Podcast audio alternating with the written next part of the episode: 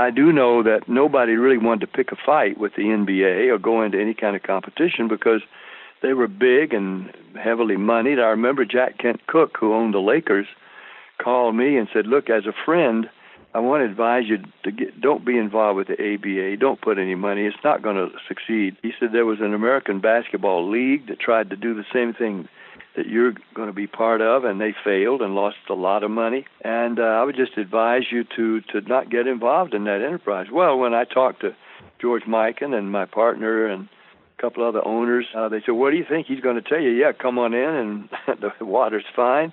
And you're going to make us all have to pay more money for our players.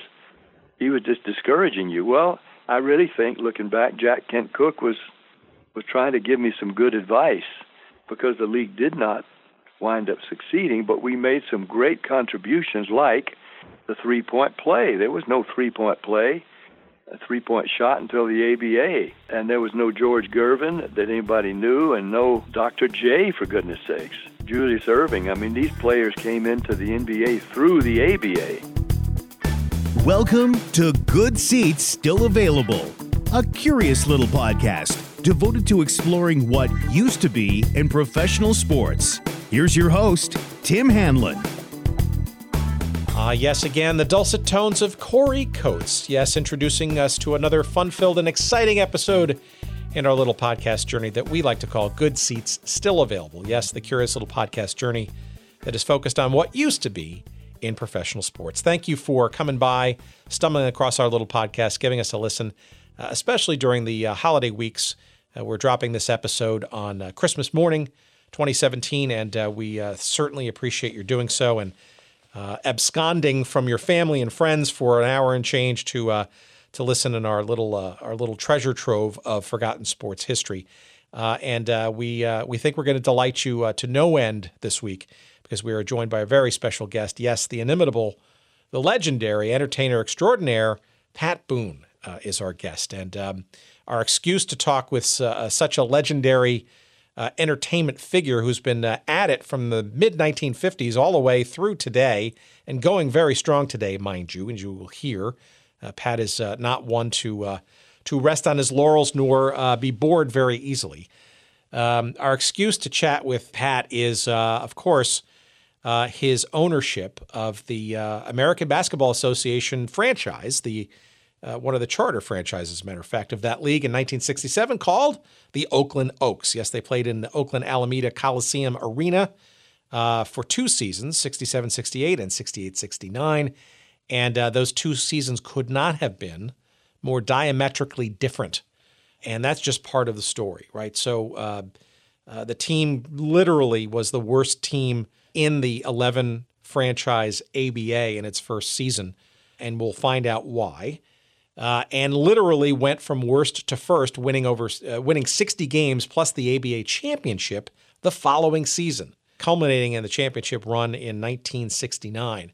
Uh, but uh, as you will hear in our chat, not necessarily gangbusters at the gate, and uh, through a whole sort of series of events, you know, Pat Boone and uh, his ownership stake was um, went through some trying times, shall we say, as did the the franchise uh, and in many respects the personal finances of Pat Boone were were challenged and certainly uh, in trouble uh, literally because of this franchise. And we'll hear some of the the harrowing stories and frankly some of the the fun and exciting uh, moments of of that ownership journey uh, with our guest Pat Boone the legendary Pat Boone coming up in just a couple of seconds stay tuned please uh, before we get to our conversation uh, we uh, want to uh, remind you that our our, uh, our, sponsors this week, as they have been uh, for a couple of weeks now, are our friends at sportshistorycollectibles.com. And if you didn't get that special gift that you were hoping for under the tree or in your stocking or you know, the spin of the dreidel, whatever it is, or whatever the excuse that you're supposed to get presents this holiday season. Uh, the chance to make amends uh, uh, exists now, and we encourage you uh, to check them out at sportshistorycollectibles.com. And uh, there you will find a treasure trove of items, uh, paraphernalia, brochures, and ticket stubs, and uh, programs, and media guides, and pennants, and you name it. Uh, there's all kinds of fun stuff from teams and leagues that uh, some of which still exist, but frankly, a whole bunch that do not for whatever reasons, which is obviously our little our little uh, penchant here on this show. And uh, we think we found a, a, uh, kindred spirit at sportshistorycollectibles.com uh, and our friend Dean Mitchell there. And of course, if you go to said site, sportshistorycollectibles.com, and enter the promo code Good Seats, you're going to get 15% off your purchase. So, what better way to spend some of that holiday cash or make amends for that gift that you just didn't get that you were hoping you were going to get, uh, but somehow your family, your friends, your loved ones just didn't get the they, they just didn't get the memo. Uh, your chance to make up for that is to go to sportshistorycollectibles.com, enter the promo code Good Seats, get your 15% discount and some fun stuff uh, in the realm of forgotten sports history. It's yours uh, for the taking. Give it a try. SportsHistoryCollectibles.com. Thank you, Dean Mitchell and friends, and we appreciate your sponsorship. And we look forward to more in the new year for some fun promotional stuff that I think we'll uh, we'll have for our, our listeners uh, coming up. Okay, so uh, let's not waste any more time. Again, our very special guest and our great conversation with the one, the only Pat Boone.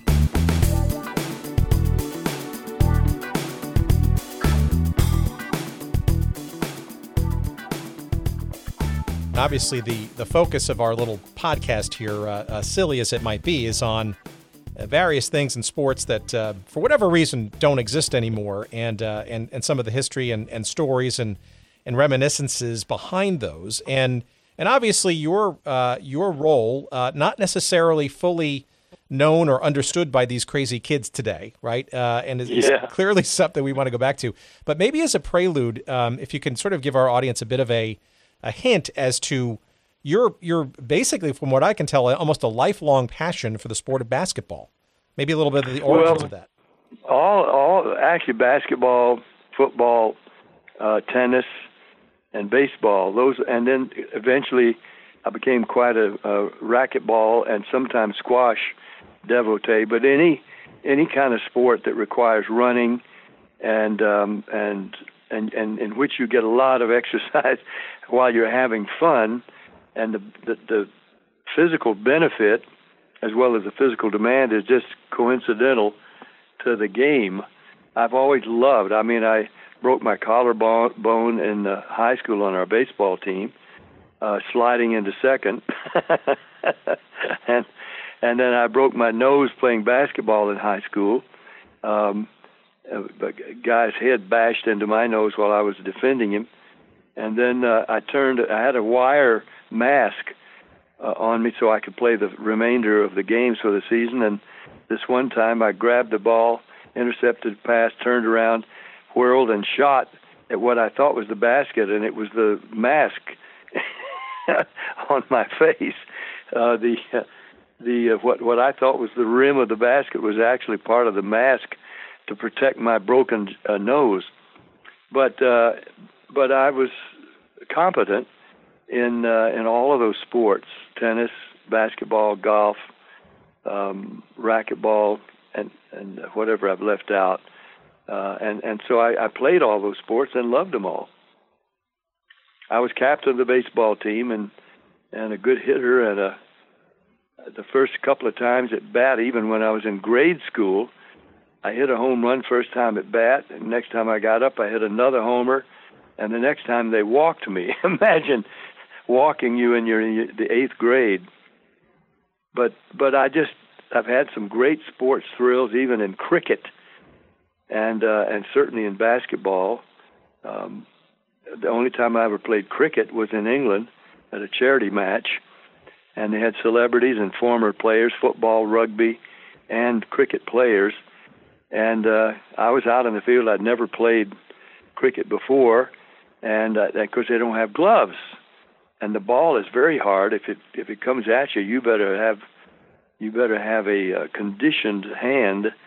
Well, I didn't, and Ted Dexter was the former uh, captain of the of the English. He was really like the Willie Mays of cricket, or the Babe Ruth, and uh, he hit a screamer at me and I went down to catch this hot grounder and you know instinctively tried to catch it in the web of my glove not realizing I don't have a glove and and it bashed into my hand and went right through my legs and and the, the guy ran for about 6 runs you could keep running until the ball got back toward the uh, the pitcher so I was very embarrassed well so I went to the back of the big circular field.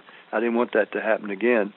But sure enough, Dexter lofted a shot that was going to go for six over me. And I said, Well, I've got to make a stab for it. It's coming my way. And I jumped, but this with both hands. I wasn't going to try to catch it one handedly. And I caught that ball, that cricket ball, out and caught him out. I caught out the great Ted Dexter. and we came in for tea thinking that everybody was going to congratulate me. Instead, everybody was very upset with me because they expected him, you know, in cricket, you can keep hitting until somebody gets you out. And uh, he'd known he'd hit the century mark two or three times in his career, going for batting for a 100 runs, nobody getting him out. And he was up to about 30 when I caught him out. And now that when I came in, everybody, instead of congratulating me, was really mad that I had uh, caught him out, and that ended that inning. So, but uh, but still, for me, it was a fantastic thrill. But you know, it's it's been like that in my life. I've had just as a participant, uh, just some exciting thrills, basketball in particular. So let, let, us get into the, the basketball part because uh, obviously uh, the, the whole prelude to the story of the Oakland Oaks, right, is is uh, almost rooted in your uh, your continued play of basketball, your uh, this Hollywood League. Maybe you can give our audience a bit of a sense of of that, including the name, which I think I figured out the origin of, but perhaps is probably best described by you uh, and its uh, and its source. yeah, the uh, the name was the Coogamuga All Stars, and that was the name of my production company for TV and even movies. Uh, that was a a phrase I had heard a black DJ in New York on WOR radio. He he did a rhythm and blues show and I'd begun to listen to rhythm and blues. In fact, I was recording rhythm and blues, and we were calling it rock and roll. So I was listening to Jocko Henderson on his show, which he called the the rocket ship. He liked to roll his R's. He says, "This is a great, great Coogamuga. Yes, it's great."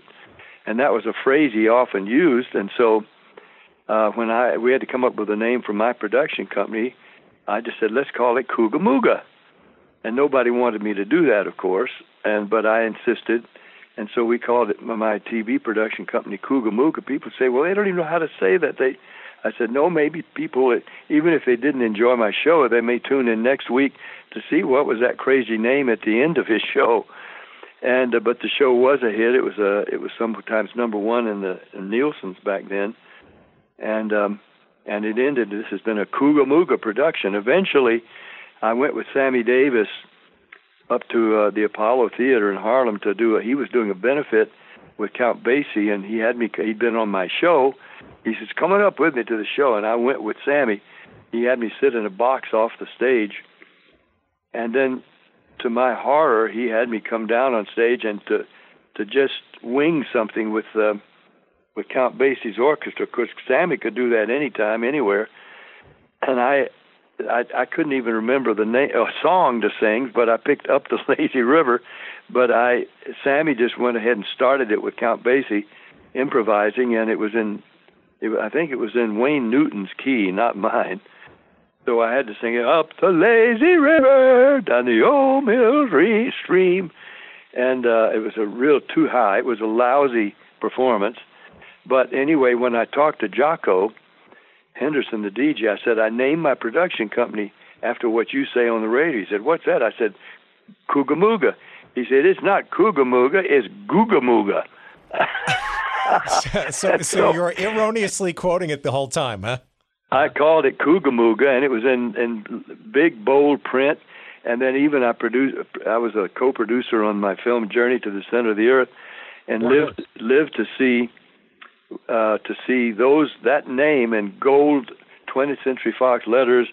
The lion roars, and uh, oh, no, that's MGM, but the drums are rolling, and then you see 20th Century Fox in association with Coogamuga Film in those gold letters, and uh, presents Journey to the Center of the Earth. So I had such fun just with that name, but also uh, I also interviewed some great sports figures as well as entertainers on the show, and I was happy that I called it Coogamuga because then Jocko couldn't sue me or try to claim that I had used his name uh, for my production company because I didn't. I used I said Mooga. His was Mooga. So the little the little mistake that actually wound up saving you some bucks. That's good. And and and it was the Mooga All Stars, and, and on some of our jerseys, which I looked at today, it said the uh, Pat Boone uh, Josephina's, which was a big pizza place. Uh, Josephina's All Stars, but it was actually always Pat Boone's Mooga Stars, and the names of the people who played with me on that team in the uh, that league Bill Cosby, Rafer Johnson, Gardner McKay, Don Murray, Denny Tarzan Miller, players from the Rams and Dodgers like Ron Cey, Steve Yeager. Boy, he was a beast under the under the uh, basket. He cleared out. he was not the tallest guy, but he was a rough and scrabble player, and he cleared out the basket underneath. But Deacon Jones, Lamar Lundy from the Rams, Denzel Washington, Mark Harmon. I just was looking at one of our pictures, and there's Mark Harmon, the number one guy on TV now. Steve Garvey, Jimmie Walker. I saw Arsenio Hall dunk. I didn't believe, I wouldn't have thought. Arsenio is not really much taller, if, maybe an inch taller than me, but he has a much heavier rear end. I wouldn't have thought he could have dunked the ball.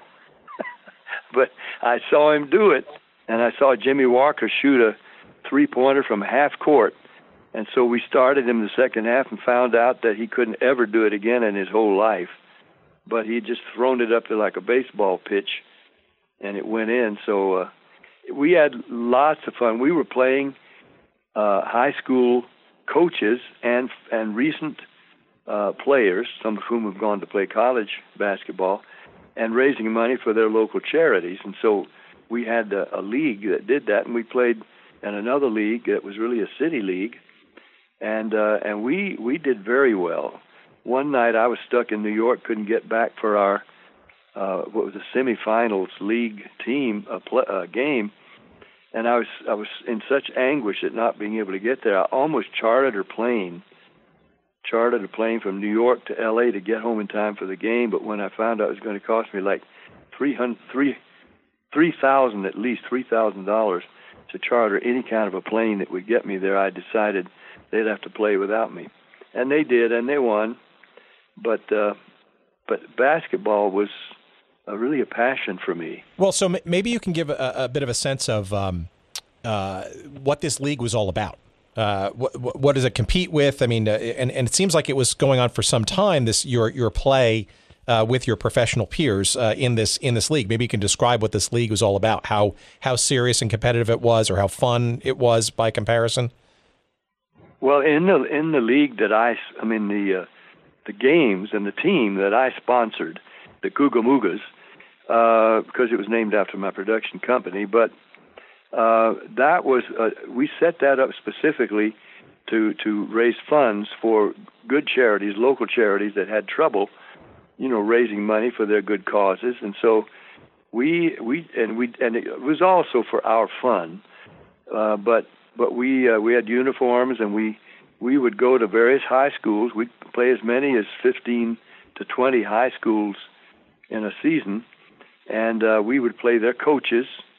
And their uh, so those uh, you know theoretically their coaches had played basketball, and uh, and then some of their recent players that had moved on to college or to uh, to even some other teams, but but we had some really running, good, high-scoring, fun games, and you know because these were in some cases entertainers, we always found ways to to have laughs too. But uh, but we raised a lot of money over the uh, I don't know five, six, eight years that we that we had the Mooga All Stars, and as I say, really good athletes like Mark Harmon and Denzel Washington. They were actors. Mark wasn't an actor yet. He had just been the uh, All-American quarterback at UCLA. But Deacon Jones, Lamar Lundy, these were big guys, and it was great to have them as as your forwards. Steve Yeager as a center, and then other players that could uh, that were really good shooters. And and Bill Cosby was not a bad player. Rafer Johnson, Olympic athlete, he was he could get up and down the court very well. And so I was in hog heaven playing with these uh, fellow entertainers, but also entertainers who loved the sport. and we're good at it. So take us back to uh, the the uh, the mid to late 1960s, right? So, uh, and I'm assuming that this uh, your your play was going on at that time. This was uh, the, the, the basketball stuff. But in addition to your career, right at the time, uh, you're you're touring with the family. You've got a couple of albums out. you've got a couple of movies out. I mean, you're you're you're steady as she goes with with the career. I notice, for for example, things like the Perils of Pauline.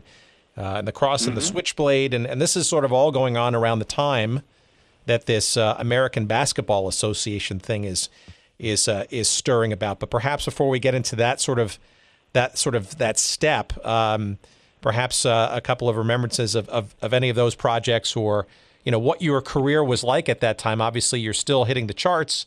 Uh, you got a bunch mm-hmm. of, of, songs and albums out. I think even uh, if I'm not mistaken, if my uh, my homework is correct. Um, there's there's a there's a, actually a, a, a song that I was uh, quite taken with, which uh, was your last uh, pop charting hit in in 1969. So this is about the time of of the Oaks, called July. Yeah. You're, July, you're a woman, right? Written by yeah. written by John Stewart of the Kingston Trio, and and he of of of a couple of pop hits in the 70s himself.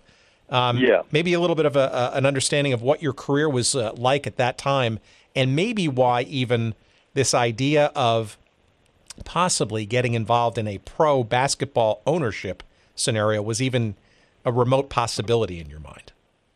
Well, yeah, you've done some nice homework. I was uh, always very active, always with my finger in five or six pies at a time because I was eclectic in my interests, but also um, talented enough to do well in music was having hit records, and and I continued to record right through the '60s into the '70s.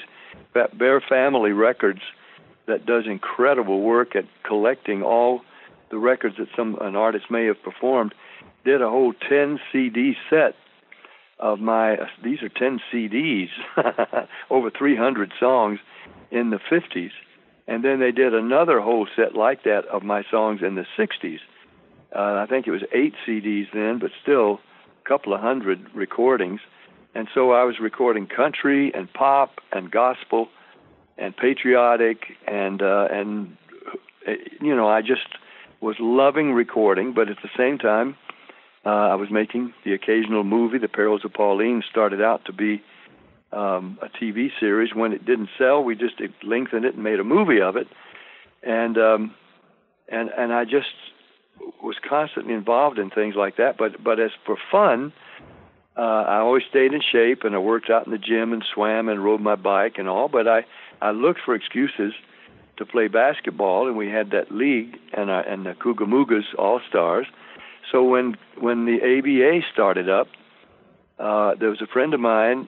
I considered him a friend. Turned out he was not a great friend, but he he interested me in in becoming. Uh, one of the owners of the Oakland Oaks in the newly formed American Basketball Association, and we could have the Oakland franchise.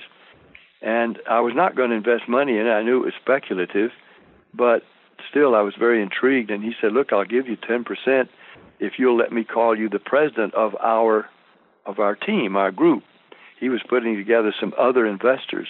So I said, "Sure, I'll take 10%, and you can call me the president."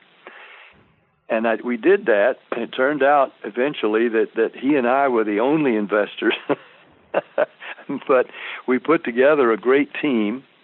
Uh, except that the the NBA and Frank Mieuli of the Warriors wouldn't let Rick Barry, whom we we had signed as our as our lead player.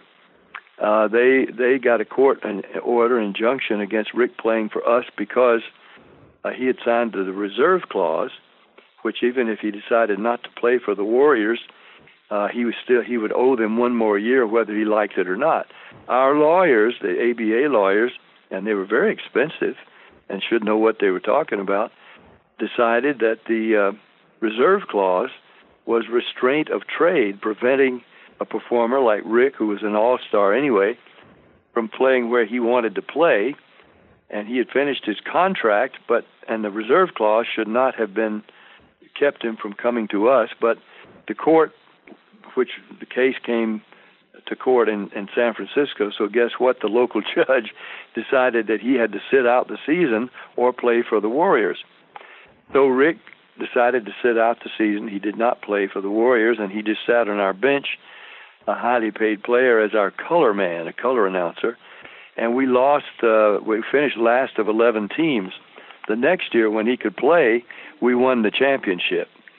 And uh, the only problem was we weren't attracting enough uh, customers and fans to come to our games to make it profitable. We were really losing a lot of money, and uh, and yet we had developed not only and won the championship, but we had great players like Doug Moe and Larry Brown, who both went on to become great coaches. Great coaches in the case of Larry, and I think Doug too. And then we had some uh, good players like uh, Jelly Tart, we called him Laverne, and then there was a, a, a I think his name was Warren Armstrong. He changed he changed his name to Jabali, and uh, of course there was an incident that occurred you may have read about or know about, where uh, he was very competitive. Said he learned to play on the on the cement courts in Chicago or somewhere, you know, playground ball, and was where it was very rough and he uh, stomped a guy in the head on a fast break. I think he tripped a guy and then stomped on his head as he went by, and uh, and he had to be uh, he had to be benched, uh, and it was quite a quite a cause celeb there for a week or so. But actually, we won I think 16 games in a row. We won the first championship by a professional basketball team on the West Coast before the Lakers did and yet it was a money loser up until that point. And uh, I was very, very fortunate that a man named Earl Foreman, a, a banker and lawyer, flew out to San Francisco to meet with our banker at Bank of America and said, I want to buy the Oaks, want to move them to Washington. We're going to put together a sports conglomerate. How much? And the, the banker, the startled banker, gave him a figure of several million bucks and uh, which was very, you know, by today's standards, very low. But then it was, and and then an unproven league. Uh, so he said, "I'll take it, and I want a twenty million dollar line of credit. I want to put together a football team, a hockey team, and and a couple other teams, soccer team, perhaps. And for these wealthy uh, um, lawyers and doctors back in the Washington area." So they moved uh, Rick Barry and the Oaks to Washington, D.C., named them the Washington Caps. After that, the Caps were moved to Virginia. They became the Virginia Squires. And then uh, the league folded, and um, and Rick went to the Nets for I think a season, and then back to San Francisco. He was reunited with Frank Mieuli and the Warriors for a season or two, but of course he had played his best ball already. But boy, what a competitor Rick Barry was, and now he has had four sons that all played pro ball. He had great genes as well as well as skills.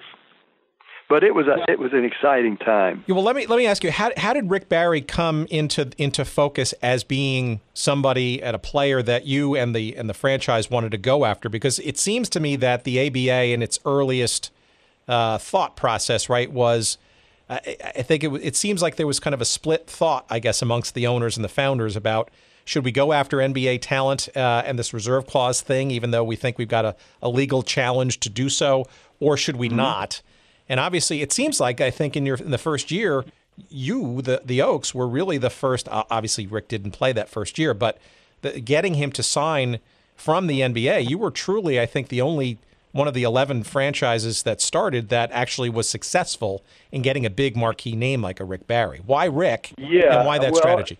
You know, my memory's a little hazy, partly because I wasn't as involved in those decisions as Ken Davidson, my partner, was. He was he was working with George Mikan the commissioner, and and the other owners, uh, and I wasn't. I was going about my career, but and you know I had a 10 percent ownership at that point, which had been given to me, and I I was proud of that, but I I was too busy to take a, a real active interest in the behind the scenes uh, negotiations and so on and deliberations. But uh, I do know that that nobody really wanted to pick a fight with the NBA or go into any kind of competition because they were big and heavily moneyed. I remember Jack Kent Cooke, who owned the Lakers, called me and said, "Look, as a friend, I want to advise you to get don't be involved with the ABA. Don't put any money. It's not going to succeed." He said there was an American basketball league that tried to do the same thing that you're going to be part of, and they failed and lost a lot of money. And uh, I would just advise you to to not get involved in that enterprise. Well, when I talked to George Mikan and my partner and a couple other owners, uh, they said, "What do you think?" He's going to tell you, "Yeah, come on in, and the water's fine, and you're going to make us all have to pay more money for our players." He was just discouraging you. Well, I really think, looking back, Jack Kent Cooke was was trying to give me some good advice because the league did not wind up succeeding, but we made some great contributions like the three point play. There was no three point play, a three point shot until the ABA. And and there was no George Gervin that anybody knew and no um, Dr. J for goodness sakes. Julius Erving. I mean these players came into the NBA through the ABA.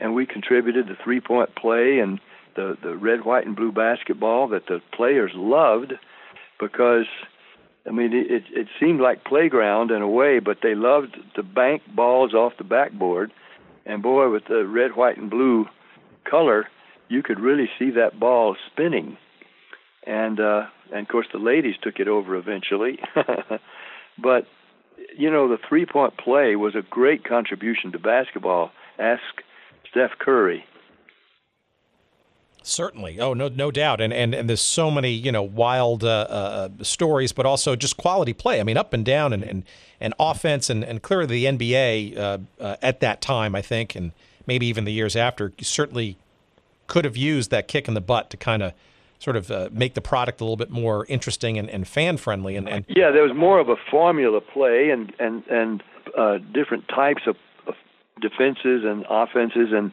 that everybody seemed to use, but the ABA gave a lot of uh, uh, freedom to players who could come flying through everybody with no no play, very improvisational, and uh, and score big. I mean, Dr. J. There's never been anybody quite like him. Although uh, there have been some players who could suspend themselves in the air like he did, and certainly Michael Jordan. But but Dr. J was electrifying to watch and some of the other players were too. And and it was just a wide open, almost like a playground kind of game, where there was no there weren't so many set plays. It was just how can I get the ball to, to the person who can get it in the basket, or sh- how can I get there myself? And so it was a rough and tumble, exciting game to watch, and and of course to play in. And uh, when we we were introducing this three point play. We were in LA uh, Sports Arena with the LA Stars, and um, and we were showing the press, you know, this new thing, the three point play from uh, 20 what is it, 23 feet out, and um, and so I was shooting some myself because I was a point guard, and I had to learn to shoot from outside because I couldn't jump with guys that were taller. so uh, so I I was making more of the three point shots than some of the other guys were because they weren't used to shooting from that far out. Well, uh, you know, it caught on big and uh, and became now a, a fabulous staple in basketball. I think that that the ABA made some real contribution. I was, although it was costly to me, it was. Uh, I'm proud of it.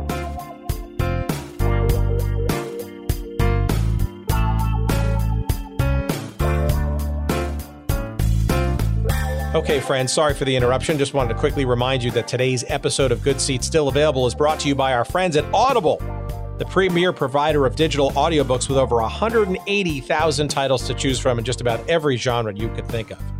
Audible titles play on iPhone, Kindle, Android, and more than 500 devices and MP3 players for listening anytime, anywhere.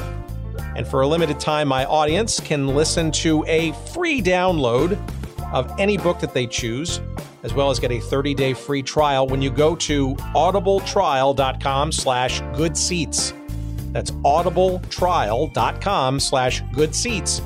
And you can choose from over 180,000 titles, as we said, including uh, one that I'm listening to right now. It's called The 10 Gallon War by John Eisenberg. That's the story of the NFL's Cowboys, the AFL's Texans, and the feud for Dallas's pro football future.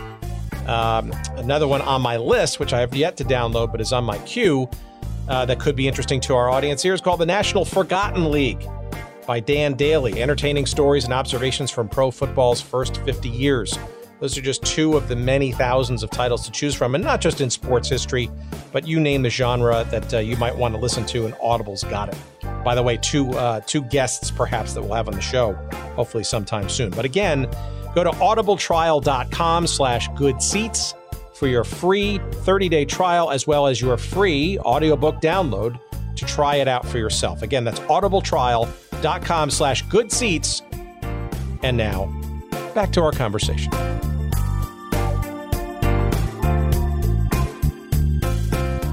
I want to get some sense of, of sort of the beginning days when you you know the team first took the court. Um, you know, uh, obviously Rick Barry was not for legal reasons going to be able to play, so you figured out a way to sort of keep him involved. Obviously, his father-in-law was the coach, right? So it clearly seemed yeah. to me that that at least the first year was going to supposedly the table was set for Rick Barry to be sort of the uh, the, the main draw and attraction, but that didn't that didn't sort of uh, pan out. And obviously, the the uh, the the team didn't do, uh, shall we say, to be charitable, all that well in the first season. But no, we finished last of eleven teams, and then to turn around and be the first of eleven the next year was obviously attributed to not just to Rick Barry, but because uh, we we moved Bruce Hale up to the general manager position and brought Alex Hannum from the Philadelphia 76ers, who was a great coach. I mean, there's a difference in coaching in college ball and in in pro. And uh, Alex Hannum was a terrific coach, and and that uh, he fit with Rick Barry very well and all the other players. And I expect Larry Brown and Doug Moe learned a lot about coaching from uh, Alex Hannum the, the seasons that we were playing together. Absolutely. I, I, am just really curious when that first game happened in, in 1967. Um, you know, it, 4,828 was the uh, paid attendance. Uh, in an arena, right, which uh, we've talked about in previous episodes with the uh, California Golden Seals, which also, also shared the building. Um, it seems like that Oakland uh, proper and then and the brand new arena was a bit of a tough uh, draw, I guess. And in your case, uh, immediately having to go directly against a, a well-established uh, San Francisco Warriors franchise. So I guess I, am just curious as to you must have been some mixed feelings that first game, right? The excitement, the you know, the getting involved, the league getting on it was the first ever game, and but the crowd wasn't sort of you know gangbusters and. Uh, I'm just wondering what was going through your mind uh, with this sort of new endeavor as it was getting underway. Well, I hate to tell you this, I wasn't there. I tell you, I I've tried to add up how many games. Here I was, uh, first 10% and eventually 100% owner of the team, and we won the championship. And I don't think I attended more than 10 games. And that means there was something I was. You've heard of scalping tickets. Uh, I don't know if anybody ever paid something like 200 to 250 thousand dollars per game to attend. I got a good seat right down with the players but but I was rarely at the games. It was it was a uh, an investment. It was investment, something I believed in, but they weren't building the the schedules around my entertainment schedule. So so often uh, I had to miss and let my partner Ken tell me how it went. There was nothing on TV, uh, and I knew we were in a you know beginning stage. It was going to take a while to to get the fans to follow us uh, and to and to call us their team rather than the Warriors across the bay. And that there was great rivalry between Oakland and San Francisco, but you know the Warriors were the team at that time. So here we're introducing this newly formed team in a new league, and uh, it took a while. I knew it would take a while, so it wasn't a surprise to me that uh, it was poorly attended at first. I knew we were going to have to play exciting ball, and there wasn't a lot of crowd noise at, at our early games. I mean, the, you know, because the fans were sort of scattered out in in big arenas, and they, there's just no crowd excitement. There's just a lot of uh, feet running up and down the court and dribbling and shooting, and the players yelling at each other and that kind of thing. But it was it was an exciting beginning. We really believed we were going to build uh, a league and that uh, that we would grow. We just didn't have time to actually do that. Did you have pause when you uh, looked at uh, at the uh, accounts receivable, shall we say, at the end of the first season, and, and given how woeful the team had been on the court, uh, did you question your sanity and or your investment at that point, or and or how did you sort of become convinced to keep going for a second year? Well, I was ill informed. I was not a good, uh, sharp businessman about it. I was a fan. I was somebody who loved the game, and I I loved the the uh, opportunity to build a new league and a, and to own a co-own a team. But as I say, I hadn't invested any money in it at that point.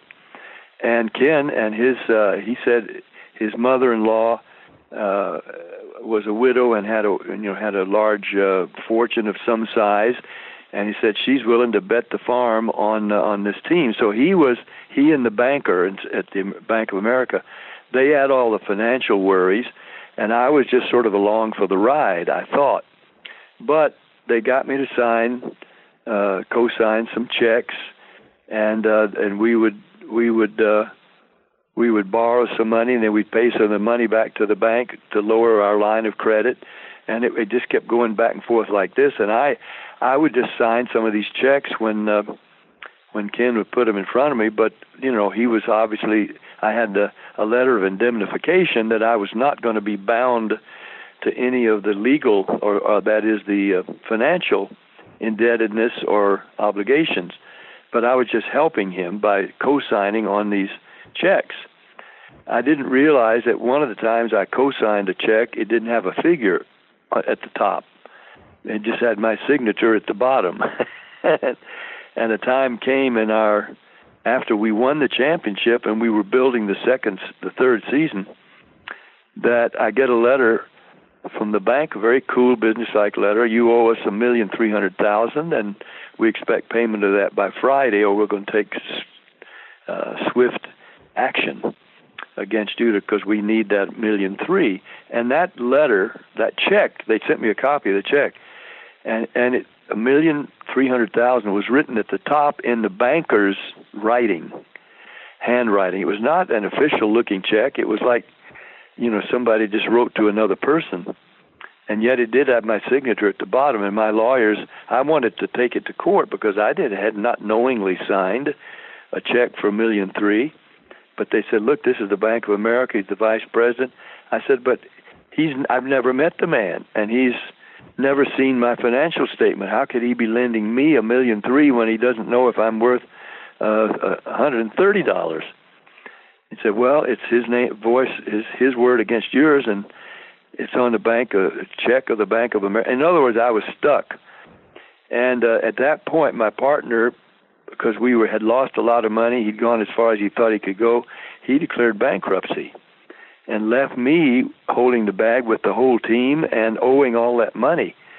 So I was really kind of up the creek, but at the same time, and this was one of the worst decisions of my life, Alex Spanos, uh, um, a very well-to-do businessman from Stockton, contacted me. I understand you own the Oakland Oaks outright. Yeah. He said, how would you like to have a partner? I said, I'd love it he said, "Well, I'll, I'd like to take over the whole team, and I'll let you have twenty percent."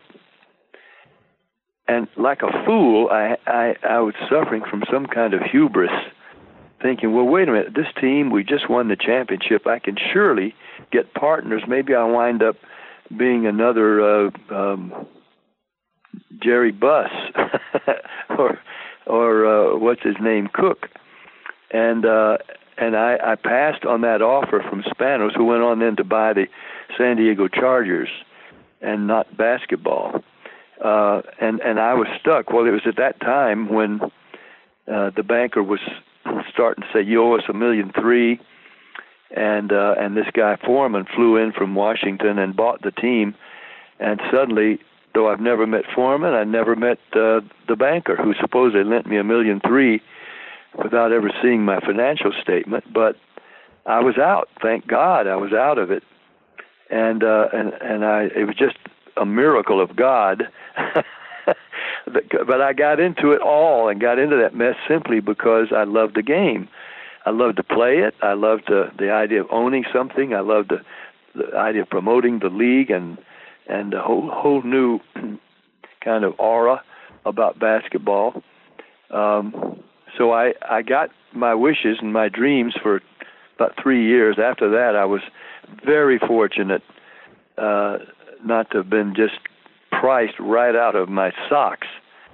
Uh, so I I turned down then the opportunity that came my way to be a part owner of the Phoenix Suns and the Dallas Mavericks. Recently, I was on uh, Shark Tank, made the biggest deal in the history of Shark Tank, and with Mark Cuban sitting there, I said, you know, I, you and I are the only two guys in the room who once owned a basketball team. I've been a basketball team owner too, uh, which he was not impressed because it was the ABA and the and the Oakland Oaks, but it was true that I had been the outright owner of a professional basketball team. And then when I made the deal for the car that runs on air, and it is a proven and a real thing, Tata Motors in India, one of the largest car companies in the world, if not the largest, is going into production on the car. And and um, the other shark, the younger uh, Robert Herjavec, paid five million, or that is committed five million for 50% of the first plant to be built in Hawaii of the car that runs on on highly compressed air. Sounds flaky, but it's not. The inventor has 50 patents in Formula One racing, and he developed as a as a, a power and speed source highly compressed air, controlled and computer controlled, and uh, and so we made the biggest deal in the history of the show to this moment. But Herjavec went to Dancing with the Stars and got really serious about his dance instructor. His marriage broke up, and he's never given me the courtesy of a call to cement the deal that we shook hands on. So now I'm going a different route with the air car. It's the future. It's going to happen, but not with Robert Herjavec. I got shark bit, but that's because I'm kind of a plunger, I guess. I mean, I I don't always investigate the future of something, of the immediate future. I look at the the the uh, distant future, what it can be. And my wife says, "Yeah, you see the A's and the Z's, but you don't know the rest of the alphabet in between." Uh-huh. Well, that, but that's entrepreneurship, though, right? And that's not necessarily a bad thing. That's that's also known as vision and uh, and having a, a, sense of, of strategy and maybe where things are going. And, and there's a lot to be said for that. And look, let's. I've be- needed a good partner. I've needed a partner who really was the nuts and bolts guy. I'm the dreamer, and I'm the guy that can actually come up with some money to do something. But uh, but I need somebody to, to who really ride herd on the investment once I've made it. Well, look, there's there's one thing though you can tell that Mark Cuban can't, right? And that is you want to you you want to you actually won a basketball championship, right? And um, yes, and, and, have the ring to show for it. And there there is there's video out there that that for whatever reason I don't know why there's a documentary that was done about the ABA that I don't think has actually seen the light of day. However.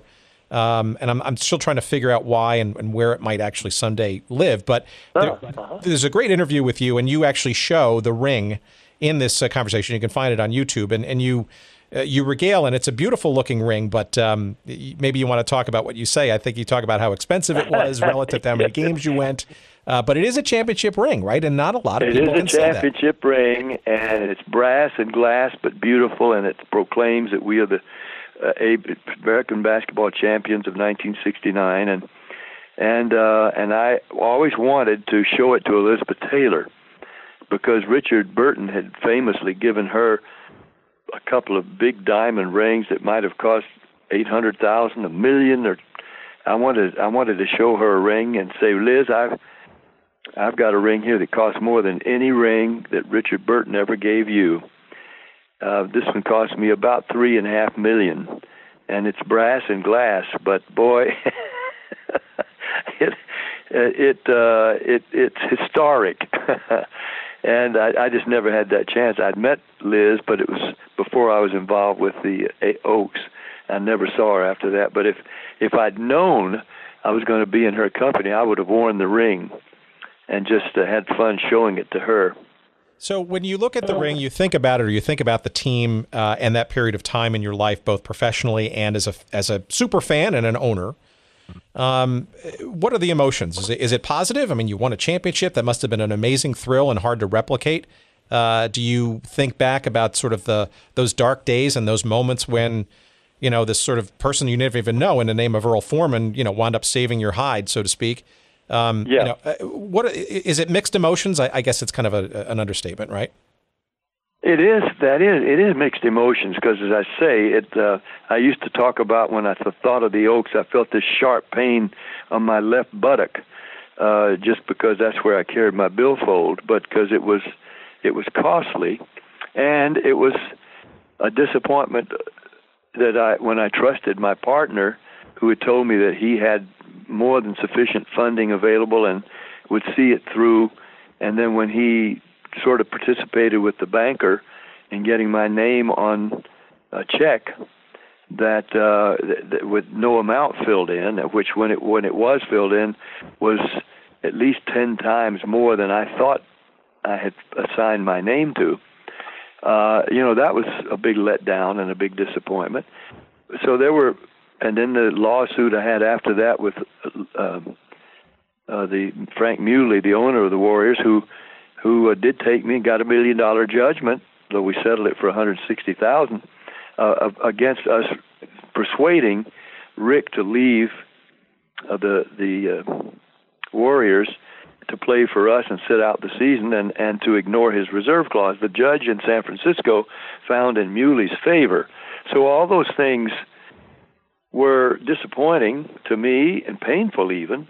But when I look back and realize, hey, I was part of a historic thing, that we created a league that did succeed for a while. It, it, it made some contributions to the sport, and uh, and it's kind of a feather in my cap. I mean, I and I survived.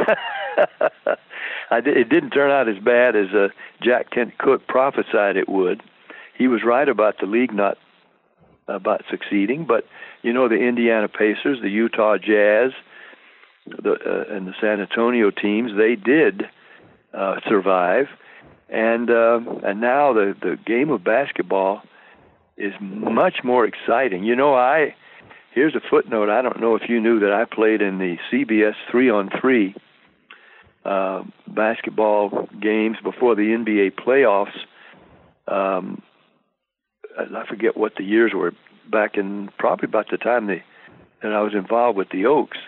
I just not great at keeping up with the dates, but it was three on three uh, basketball, uh, half court at the International Hotel in Las Vegas, with an entertainer, uh, a current current pro, and a recent ex pro, and it it had every. I was on the court out there with Bob Cousy, and David Thompson, and Rick Barry and uh, and all kinds of great Oscar Robertson, did I say? All these players, and they were playing on TV with pros basketball for money because the winning team, the winning threesome, was going to uh, win ten thousand apiece, and the second team would get seven thousand. And my team of David Thompson and Jerry Lucas came in second and uh, and they called me the Galloping Gramps. I was 44 at that time, but but already a grandfather. And Dave DeBusschere of the uh, uh, of the Knicks had put the teams together, and then when he found out I was a grandfather, bumped me. But I caught, got him on the phone. I said, "What's the matter?" He said, "Well, you're a grandfather. This is serious. We're going to play. We need got to play some serious tennis here. I mean, basketball, serious basketball." And I said, look, you put me one on one with anybody, any of the other players, and if I don't do very well or beat them, then uh, then bump me. But otherwise, he said, are you in really good shape? And I said, I am in very good shape. And so they had Marvin Gaye, and they had Bob Conrad, and and uh, even David Steinberg, who was short, but he knew the game and he could play. In fact, he and Paul Westphal and Sad Sam Jones of the Celtics beat me and and uh, Lucas and David Thompson in the finals Uh, this was three on three basketball, and uh, and with pros, boy. And I did score. In fact, the celebrity had to handle the ball in every turnover. You couldn't just stand stand around. And uh, so I scored some. I uh, Lucas. Uh, oh, is it was it Nick Lucas? No, I'm forgetting this great big forward. Last name Lucas. Here I had Jerry Lucas on my team, but I went up to try to grab a rebound, and he he came down on top of me, and I I felt purposely bent my arm back the way it can't go, and dislocated my shoulder.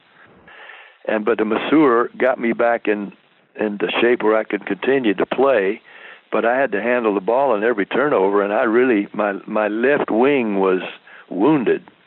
But we still went on to come in second and came close to winning the whole thing. And I get I got seven thousand bucks for playing on a on basketball, TV for money. And if that's not a Walter Mitty fantasy, I don't know what is. But as I say, I've had a lot of great moments like that in my life, in addition to my singing and acting. Well, we got to we got to dig in and find that. So, uh, we, are you uh, you think that was CBS? That was uh, when that aired? Yeah, it was C- it was CBS, three on three basketball before the NBA playoffs, and and we played uh, two nights, and uh, and they you know then they spread the games out. I think it was over maybe two or three weeks of three on three basketball before the NBA playoffs. Yeah, and you know what? If you can find that, it hadn't even occurred to me because I I forget sometimes that these things are archived because it was on television, so there would surely have been tapes. Yeah, I, I, I vaguely, boy, I think I vaguely remember it as a kid, and I got a uh, so uh, so this is this is great because we like to put this out to our audience who who amazes us. Frankly, we've only been doing this for about six or seven months. I, am amazed mm-hmm. at uh, who listens to this, and these are sports diehards that uh, are, are, yeah. are, are similarly uh, intrigued and or want to go down the rat hole and find these things. Uh, so let's put it out there to our audience to find these uh, three on three. Uh, Pat thinks it's a CBS broadcast. It was before the NBA Finals. This is when CBS had the rights to those games back in the day. I think yeah. it's, it's probably mm-hmm. this early yeah. mid '70s. I guess. I'll bet you there's tape archived, and then there's another Tonight Show, in which I was I was hosting for Johnny Carson, and um, I think I was hosting, uh, either I was a guest, but my recollection is I was because I hosted guest hosted for him several times, and um, oh gosh, the player coach just named player coach of the Celtics, uh, the best defensive player maybe ever, uh, Bill Russell. Uh, he had just been signed to be the uh, player coach of the Celtics, and um, and so he came on the show, and having played ball and even uh, scored once, well, that's another whole story on, on national TV. I mean, I I've had a checkered but wonderful, exciting career involving basketball. But anyway, uh, he was on, and so we talked basketball. and He's going to be a player coach, and then it was the Tonight Show producer's idea that there be a goal set up and and that we take off our jackets and uh, Bill Russell teach me something about the game and being the great defensive player that he was, I started I'm dribbling, and um, I say, okay, coach, what are you going to teach me now? And I meant it. And he said, well, first, because he towered over me in these long, spindly arms, he says, first, I'm going to take the ball away from you. I was dribbling right-handed, and he's figuring I can only go to my left. And so he didn't know that home, by many hours, I had – practiced shooting left-handed and right-handed hooks because I say I'm only 5'11 and other guys towered over me, so I had to have some kind of some way to shoot. And so Bill Russell leans over me and he figures you're going to just take the ball out of my hands. And I just pivoted on my right foot and shot a left-handed hook and banked it in over Bill Russell. Now, I could have just banked it off the rim and it would have been exciting, but but I banked it in clean over Bill Russell. He said, I quit. I said, Oh, no, no, that's not fair. And I said, Let me try to defend against you. Well, I'm between him and the basket, and I'm looking at his rear end or his belt line, and he just goes straight up in the air and dunks over me in a spectacular way. And that was then that's when we went to a commercial. But to have banked over Bill Russell on national television. I asked him eventually, several years later. I mean, maybe ten years later. We were honoring Elton John at a big uh, function, and and Bill was there, and I said, "Bill, you remember that night?" He says, "Yeah, I remember." He was kind of glum-faced. He wasn't he wasn't tickled to think that some that this singer banked in a left-handed hook over me on national television. I just signed to be the coach of the Celtics. Uh, but it was fluky. It was a fluke, I admit. But but it didn't occur to him I might have a left-handed hook. I, I well, I have a conf- I have a confession to make. I actually uh, I heard your episode with uh, Mark Malkoff on the Carson podcast, and I don't think uh, that episode uh, came up. So I'm, I'm uh, I guess, and I don't know Mark, but uh, it's nice to know I have a little coup there on an episode that perhaps that you guys didn't talk about in that previous episode. So we need to find that episode as well.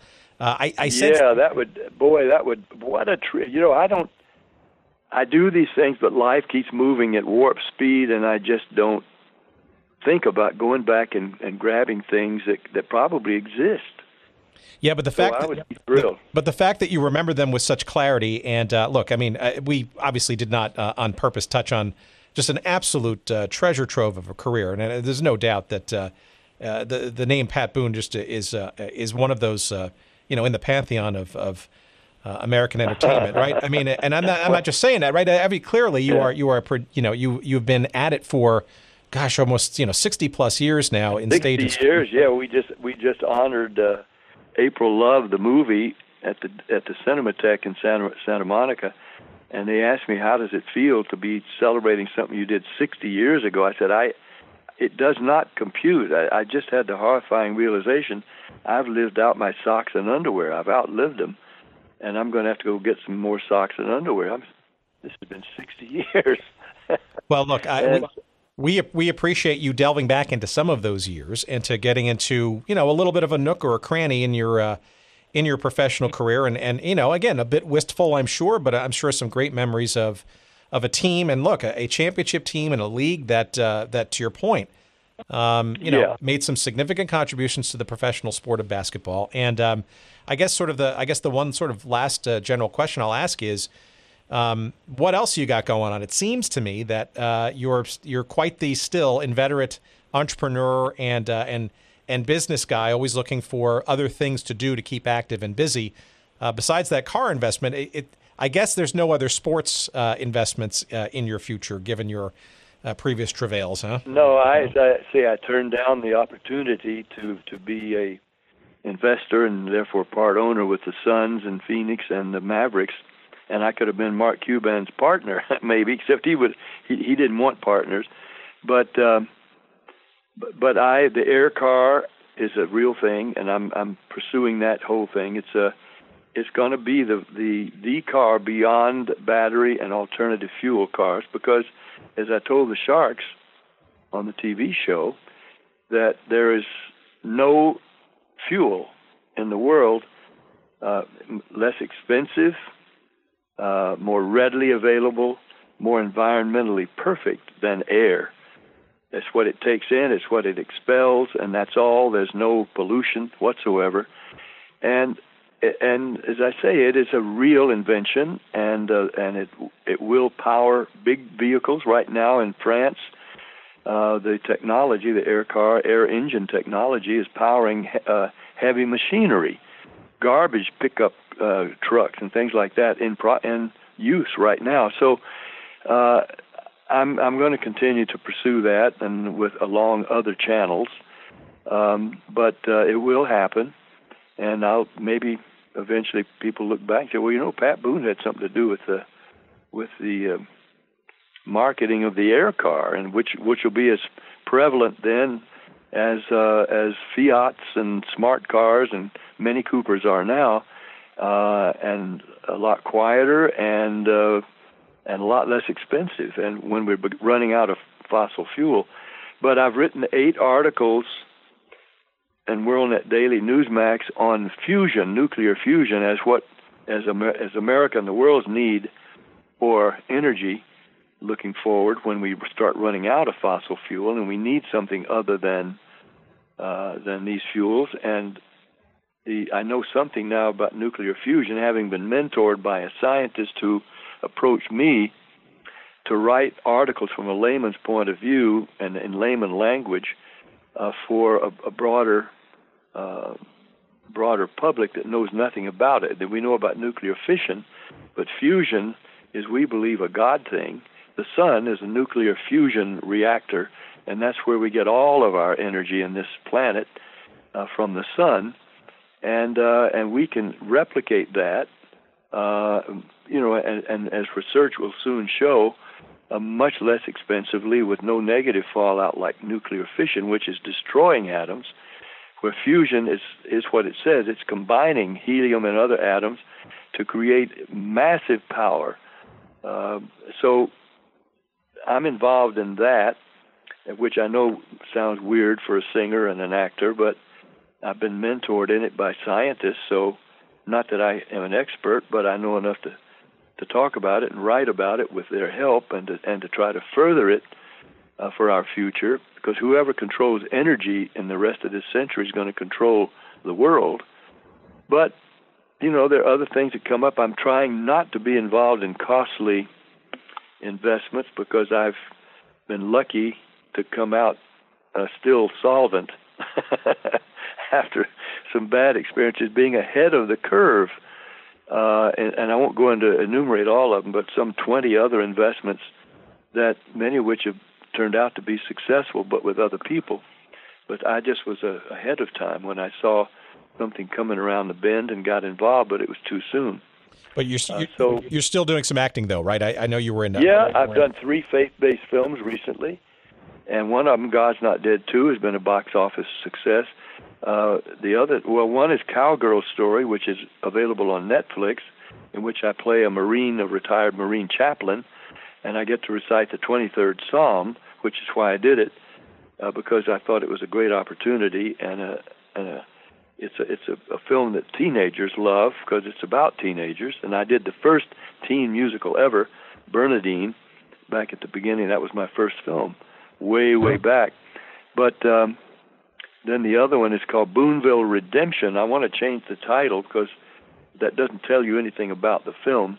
It's I want to get it retitled murder in a small town. It's it is a a drama. It, it starts with the murder of a minister in his church, and moves on from there. And I play old Doc Woods, the uh, the town doctor, and uh, and now I'm getting offered parts like these films I've just mentioned uh, that only senior actors can play. and and even in God's Not Dead two, I, I was on a walker I mean, here I am playing singles tennis still with a partner, and uh, he he and I are very good friends, but we're very competitive, and we play tennis on the weekends, uh, two and three sets of singles, and we cover the court. And uh, he's uh, he's just a kid. He's only 80. I'm 83, but we play full sets of singles, and sometimes three sets before we uh, for over two hours. So I'm in good shape, and I want to stay that way um, but I realized it's not time. It's somebody who was much younger than me then said he didn't even buy green bananas. So I'm not going to make long-term investments that that uh, that necess- necessitate my capital involvement, but I can help get things started that I believe in and uh, and watch them grow while I'm here, and that's what I intend. And that's great. That's a, that's a that's a, a tremendous uh, uh, vision and and frankly a, a, a, real good primer for for life in, at any age. And um, you know, uh, the eternally useful Pat Boone has been our our guest, and I, I truly this has been a treat, Pat. I, I appreciate it, and I also appreciate you uh, indulging me going back into not always the most fond memories of, of some of your basketball exploits, but that's uh, that's our little nook and cranny of uh, of content out there that we're pursuing. And well, um, you really did some you did some homework. You you looked up a lot of stuff, and and so I'm I'm you. It's a compliment to me that you cared to do that. And the other thing is, if you, as a result of this conversation, come up with uh, any of the footage that for some reason it just hadn't occurred to me. I've asked about uh, the Johnny Carson shows, and also Carol Burnett. I was on with her the other night, and uh, uh, there, the big networks generally keep a lot of those tapes. And so it may just be that my my night where I played with Bill Russell, um, and when I another night when I forgot all the words to one of my hit songs and had to stop and start over. Oh, th- this was, that that was the what that was the David Letterman uh, hosted episode. Yeah, that, yeah, that was yeah. so so for friends, folks who have not listened to uh, so Mark Malkoff's uh, uh podcast called the Carson Podcast, and uh, Pat was a guest. I want to say it was about six months ago, if I'm not mistaken.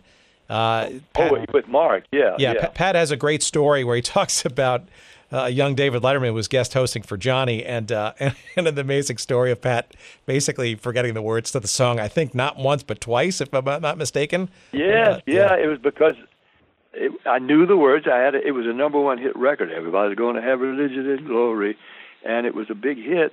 But the thought flitted through my mind that I might, boy, we don't have teleprompter because I didn't think I needed them. But then that thought enters your mind, and I've suddenly I realize I'm singing the wrong lyrics right now, out of place, and I couldn't find my way back into the song properly, and I just stopped and asked Freddie DeCordova, the producer, if I could start over. But the band was still playing, and the background singers were still going, and uh, and Freddie was shaking his head no to me, but giving the go ahead sign, keep going to the orchestra. And so I had to find my way back into the song, and once I did, I again my mind starts saying, "You fool! You've just made a complete ass of yourself on national television. It's going to show tonight." And while I'm thinking that, I got lost again, and so I just barely got back into it to the end. Oh yeah, at the last. And uh, and I come over and Dave Letterman standing there and the crowd's cheering. They love to see an entertainer make a fool of himself. So they were cheering like it was something great. And when the applause began to die down, Dave said, Now, folks, we have these auditions every Friday night. So if there's a song you want to try to sing, come on down. it was so terribly embarrassing, but I went back two or three weeks later with teleprompter and sang the song and, and did well. But uh, but I'll never forget that night, and I've looked for it because I would I would show it in shows I do now, concerts, because I I show a good bit of video in my shows, and uh, I like to show moments I'm really proud of, but I also feel it's only fair if I show a couple of my more embarrassing moments. well, that's a good sense of humor. All right, so one last quick question: Did you think? Uh, do you remember maybe? Uh, did you happen to maybe be on uh, the Tonight Show during your Oaks ownership days, or maybe other national television shows, maybe promoting the team? Do you remember any of that by any chance?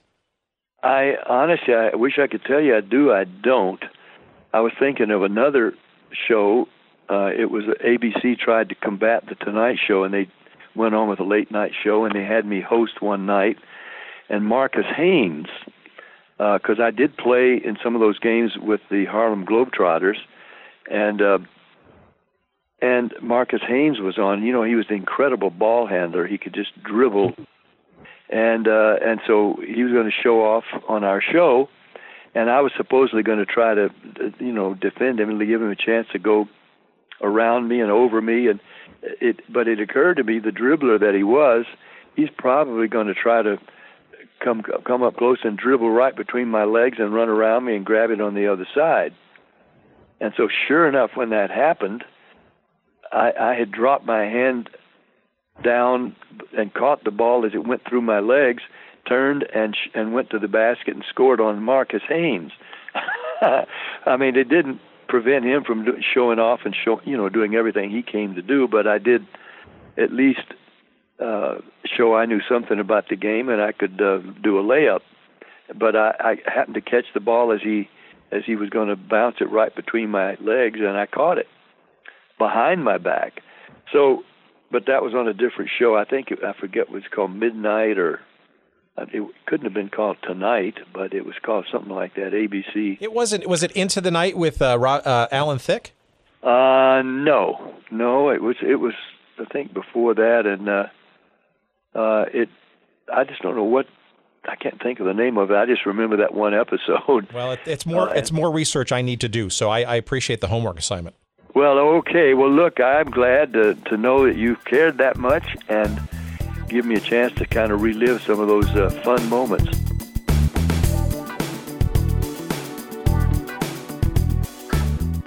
Wow, what a conversation! That was fantastic. I, man, I, you know, this is a, uh, a legendary entertainment figure of our of our generation.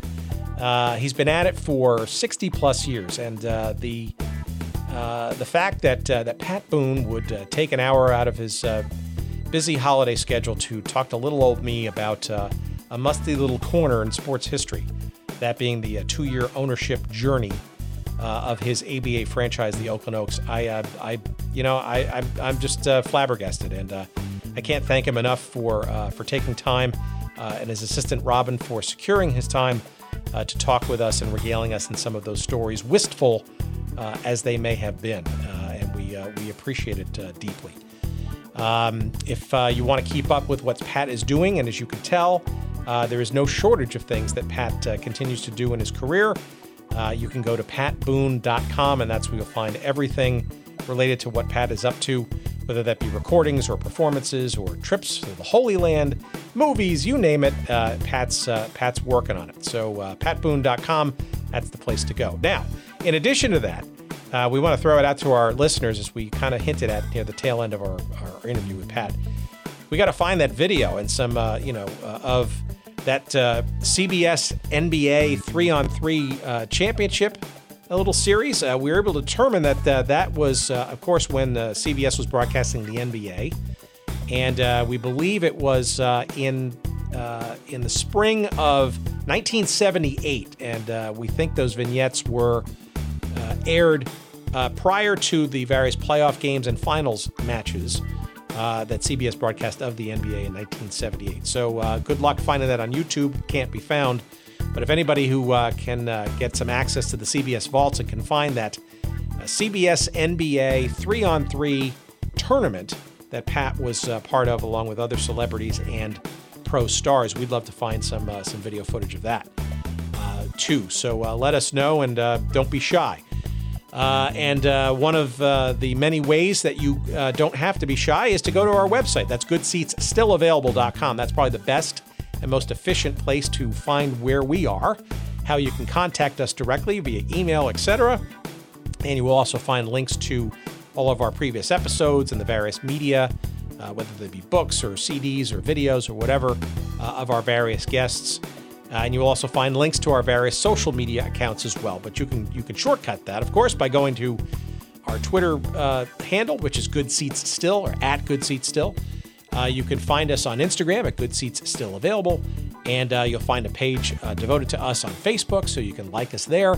And of course, wherever you're listening to this show or downloading it from, please indeed rate and review and give us some big thumbs up and stars or whatever, and some nice commentary if you would uh, in those places as well. We appreciate that love. That keeps our uh, little algorithm uh, growing and hopefully gets our show recommended and in front of other folks like you who who enjoy this show and uh, would like to hear more. One last thing, we want to thank our friends at Podfly Productions, of course, for their uh, ace production uh, capabilities. Podfly.net is the place to go if you need some podcast help or want to get started. And in particular, our friend Jerry Payne, who uh, bends over backwards each week to uh, put our little pieces together into something that's comprehensible. And um, this week, of course, is no exception. Again, podfly.net, Podfly Productions. All right, I'm done. Thank you so much again to our guest, Pat Boone. And uh, we look forward to uh, joining you in 2018 with a whole bevy of uh, amazing guests yet to come. Thank you for your listenership, and uh, we'll see you soon here on the show. I can't hold it on the road when you're sitting right beside me, and I'm drunk out of my mind merely from the fact that you are here. And I have not been known as the saint of San Joaquin, but I'd just as soon right now pull on over to the side of the road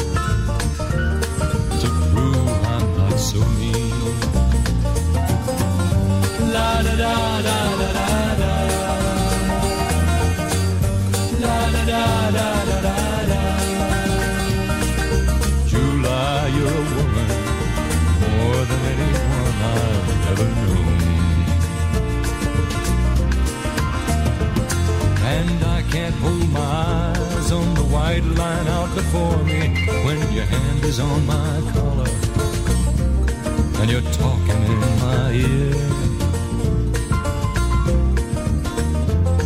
Why, I once ran around with a gypsy girl named Shannon.